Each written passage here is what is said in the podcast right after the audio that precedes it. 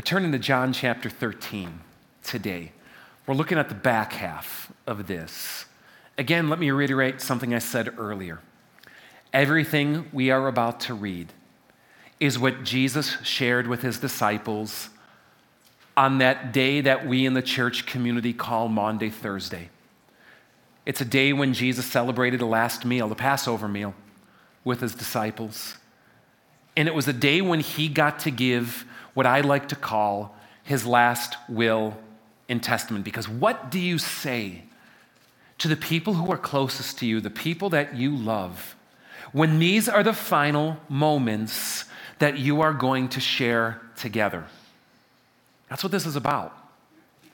John 13, 14, 15, and 16 all of this is Jesus sharing that meal and the conversation and the laughter and the events and everything that surrounded it, all taking place with Jesus looking to impart something to his people. Remember this. Of all the things I've said, remember this. Root your lives in this. Carry this with you. This is what you need to know. This is what you need to hear to be prepared for what's going to soon take place. So if you haven't yet, I encourage you to follow along with me. Or if not, just let the words kind of do their work on you. And I'm picking up John 13, verse 18 is where I'm keying in.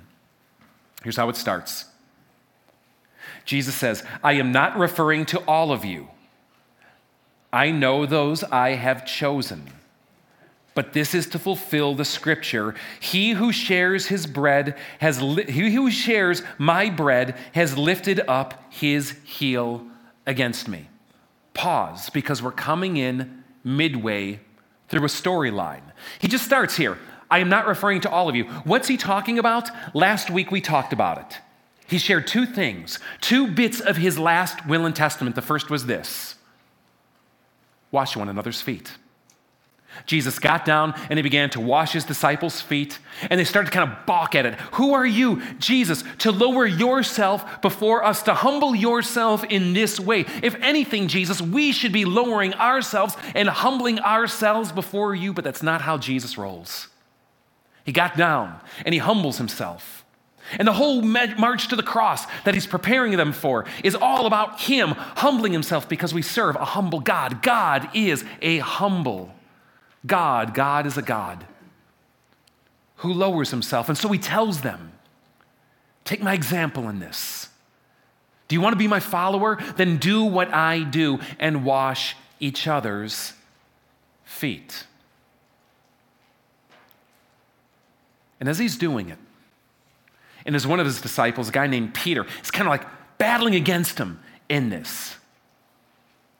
Jesus says, the second part of his will and testament, unless I cleanse you, you have no part in me.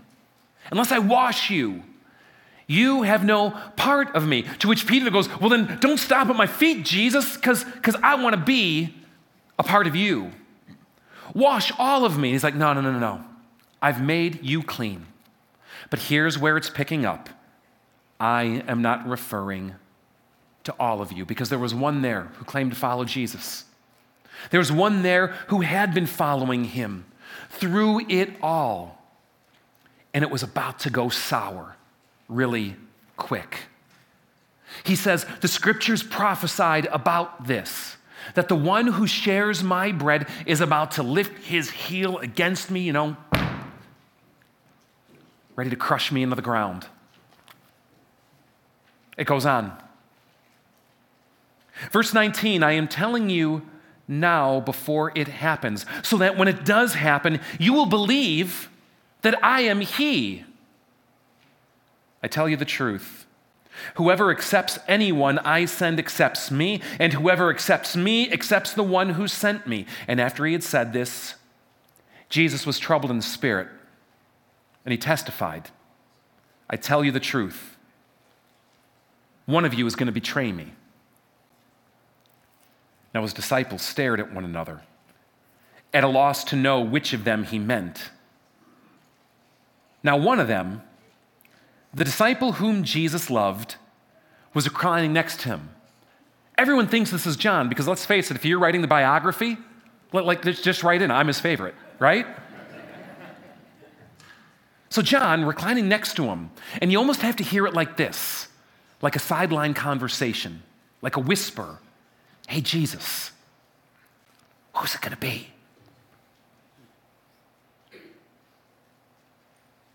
Jesus answered,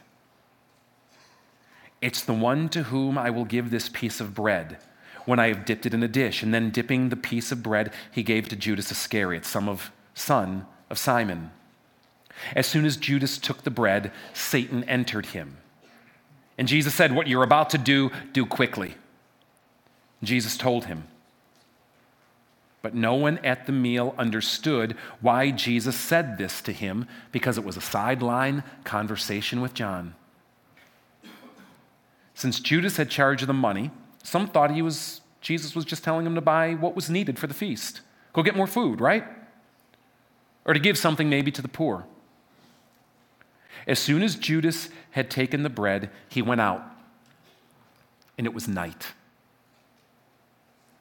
Now, when he had gone, Jesus said, Now, now is the Son of Man glorified, and God is glorified in him. Pause. Jesus says, Now. Now I'm glorified. Now, God is glorified in me. Are, are you piecing this together? Jesus is just been betrayed. And Jesus says, This is my glory. Because glory for God is not sitting on a throne, ruling over people who sit in obeisance at his feet. Glory for God is humbling himself, taking the wounds, taking the punch, taking the licks for you and for me. When God sacrifices himself for you, God understands that is the thing that brings him most glory. Now is the Son of Man glorified. Now God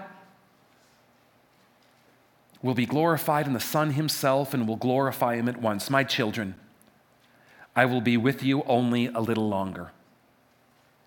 You're going to look for me. And just as I told the Jews, so I tell you now where I am going, you cannot come. A new command I give you love one another. As I have loved you, so you must love one another. By this, all men will know that you are my disciples, if you love one another. Simon Peter asked him, Lord, where are you going? You ever had that conversation with someone who hasn't moved along with you? You had the conversation and you've moved on to something that you view as something far more important, but they're still stuck back there. Where I am going, Jesus says, you cannot follow, so I got something important to tell you. And Peter is still stuck with, wait, what do you mean? I can't come with you? And he misses the heart and soul of the message that Jesus wants to bring. But Jesus meets him where he's at. Jesus replied, Where I am going, you cannot follow now, but you will. You will follow later. Peter asked, Lord, why can't I follow you now? I will lay down my life for you. Jesus replied, Will you really lay down your life for me? I tell you the truth. Before the rooster crows, You'll disown me three times. And it's we're going to end with the storyline today. But just so we're not like Peter, missing the key thing that Jesus wants us to hone in on, I want to bring you back there today. And I want you to bore this phrase in your mind that what Jesus is doing is giving a last will in testament final words, important words, words that mark his legacy, words to be remembered by, words to prepare you for who he wants you to be and what life looks like in his name. And it's one simple phrase love one another. We get a lot of mileage out of this tired English word love, don't we? I love how Rob Bell once put this, where he's like, I'll talk about loving my wife or my kids, and in the same breath, talk about how I love a new pair of pants. I love Jesus, but I also love tacos And so many people import so much baggage into this word love, their own perspective, their, their, their own emotional sense. We all just kind of operate with an assumption of what we mean by this word love. And so Jesus makes it more specific. And here's the whole phrase of what he says A new command I give you. You might know the old commands, you might know the laws of Moses, but a new command I give you love one another. How? What does it look like? What is this kind of love? As I have loved you, so you must love one another. He even says, By this all people will know that you are my disciples, if you love one another. How do you identify a Christian? How do you know if someone is a Christian? My bet is you have your own sense of internal criteria, and my sense is that bringing up the, the statement right now is already invoking in you, well, I can never really know anyone's heart. Yeah, I know you say that, but the reality is you judge all the time. You make evaluations, you make determinations, you have a sense. Maybe it's by what they do on their Sunday mornings. Maybe it's by a certain speech pattern that they have. Do they drop the right cliches? Maybe it's by a certain religiosity that they carry, a certain kind of piety that they pride themselves on. Maybe it's by a confession of faith. Maybe it's by looking a certain way, talking in a certain way, acting in a certain way, being a certain kind of model of person. Maybe there's value to some of those ways, but Jesus has his own. He says, the real mark of someone in me is measured by the love. Love one another. Shoot, we even name a whole day after it. Have you ever paused to ask, why do we call it Maundy Thursday? Is Maundy a word that you use? Is it a word that you even know what it means? Probably not. It's from the Latin mandatum, if you care. And maybe you can hear an English word peeking out of there mandate. A new mandatum I give to you, a new mandate I give to you. What we celebrate on Maundy, Thursday is literally rooted in those three words of His last will and testament love one another. I love it. He doesn't say like one another, respect one another, feel good about one another, get gushy and gooey around one another, love on one another on that, okay? I mean, you better have some Etsy kind of like wall art going around and drinking a cup of coffee if you're going to love on one another, all right? No, love one another. It might be good to like one another, to respect one another, to be kind to one another, and to tolerate one another, and to do all kinds of things to one another. There might be merit and value in that, but Jesus transcends it all. He takes us to the next level. Don't like them, love them. Don't respect them, love them. Don't tolerate them. Love them and love them this way as I have loved you. You know, you're going to find that kind of language throughout the New Testament. Let me share one example with you. Paul, a later follower of Jesus, who wrote like half of the New Testament, he picks up on this. And he points this advice really specifically I think at the guys in the room, and more particularly, husbands. Husbands, if you are in the room, this is a direct statement to you. Listen to what it says, piggybacking on Jesus' words. Husbands, love your wives. Okay, cool. I wish I could stop there and I could just import into that whatever I want it to mean, right? No, husbands, love your wives just as Christ loved the church and gave himself up for her. Let me say it again. Husbands, love your wives as Christ loved the church and gave himself up for her. Hear it again. Husbands, love your wives as Christ loved the church and gave himself up for her. Now, you've heard it three times, so you know it. Husbands, say it with me.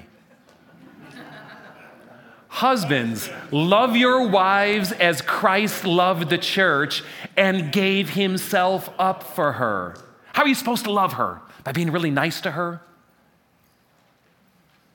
By going, Yes, dear. By nodding your head in assent while your mind is a million miles elsewhere? Through acts of kindness and things like that? Well, maybe. But he's calling you to a next level. Love her as Christ loved her. The only way that you can know how God wants you to love your wife is to know how Christ loved the church and gave himself up for her because that is your window. That is your key. Because until you figure out how Christ loved the church, you will never know how to love your wife. Not the way God wants you to, anyway.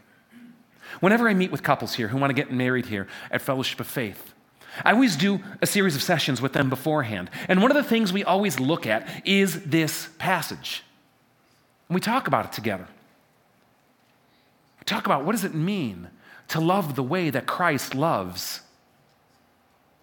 And we talk about how the stories of Jesus become a window for us, filled with examples and illustrations, situations and events that we can hopefully identify with to give us a perspective on how to do the same thing. I ask guys all the time so tell me, how did Christ love the church? And of course, I qualify, as I will with you today, that the church for God never means a building. It's a word that just refers to God's people who gather and profess in his name. So you can put it this way How did Jesus love people? Let me ask you that question today.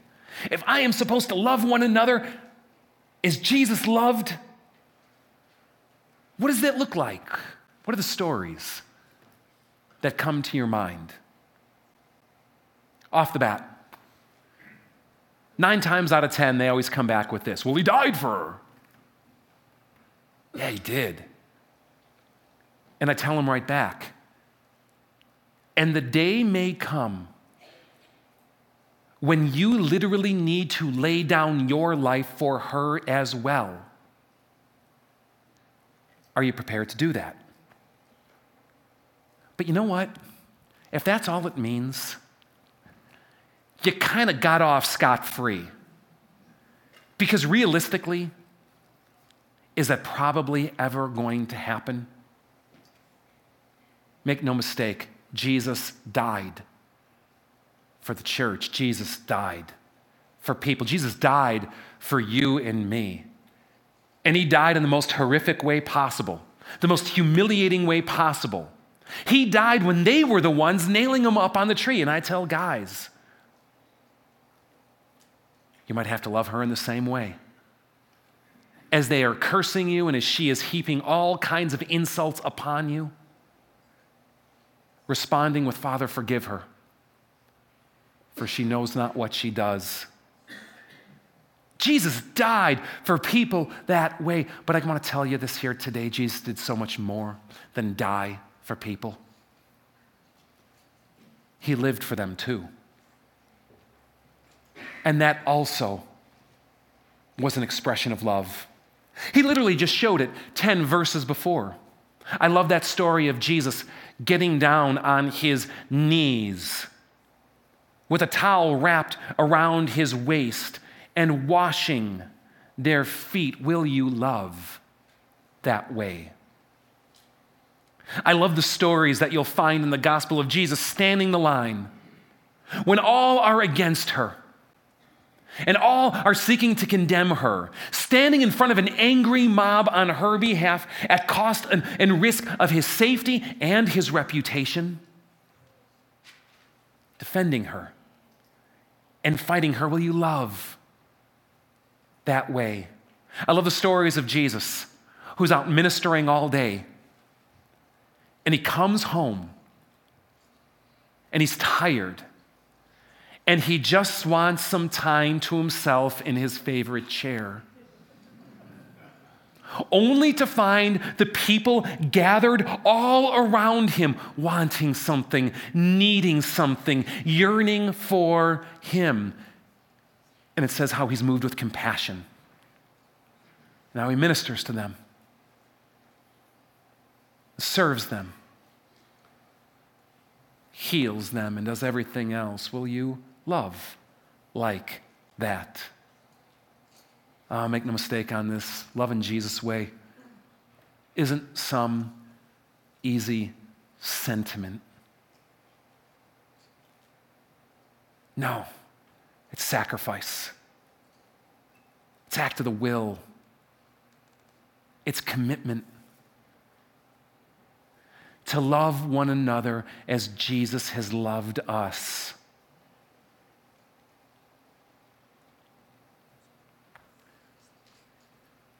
I don't really think that the world knows very well what that kind of love really looks like or really is. But Jesus has called you to love in that kind of way. It was so central to him that of all the things he could share with his disciples in those final hours, it was this he drilled into, it was this he chose to say. A new command I give you love. Love one another. Love the Peters who are impetuous and always messing it up. Love the Johns who think they are the favorites. Love the Judas who literally plays a role in betraying you. That's what he's talking about right on the heels, right there. So here's what I want to send you with I want you to ask yourself this question. I want you to leave here today really, really asking yourself this question How do I love that way? Look to Jesus. Let him model it. Root yourself in the love he has for you. Ask him for help. He'll do the heavy lifting but seek to be marked as a follower of Him in the way that He desires. You know, in that way, ask yourself that question and put it into play as you leave here today. And I believe if we do that, that will so honor the legacy He gives in this last will and testament. So, Ben, I'm going to invite you to come on up, all right? You want to pray? That was actually a sincere question. Just kind of like, you want to pray? Should we pray? Why don't we, uh, like, like, would you actually say no out loud? Like, nah, you go on, you know? hey, guys, why don't you, let's, uh, I, I, don't know why I, I got to stand up to pray, but I'm standing, so just feels weird if I'm standing and you're sitting when we're praying. Stand up with me. And we'll poise ourselves for some, uh, some worship to go on out of here today. So, uh, same question. Maybe ask God for help in this right now. Lord, you loved us with both an undying and a dying love. You loved in ways that I don't think anyone else could and no one else should. We don't deserve your love. What do the scriptures say? For a righteous person, someone may die. For a good man, someone might dare to die. But you, O oh God, demonstrated your love for us in this while we were sinners, wretched, nailing you to a cross, ignoring you, denying you, and betraying you. Whether like a Peter denying three times or a Judas selling you out. while sinners, you loved us and gave your life for us. Lord, your call and mandate to us is to love like that. God, some of us are here and we don't even know how. Some of us are here and we've gotten so distracted from it or derailed. Some of us are here and have been so wounded by that kind of love that we're afraid to love that way again. Holy Spirit, come into our hearts. We need you. We can't love this way without you. We need you and we need you bad. Through your love, transform us. Through your love, help us to see with new eyes. Through your love, help us to love better, differently, in a way that brings honor and glory to your name. As your love defines us, may our love be a sign and marker to you. God.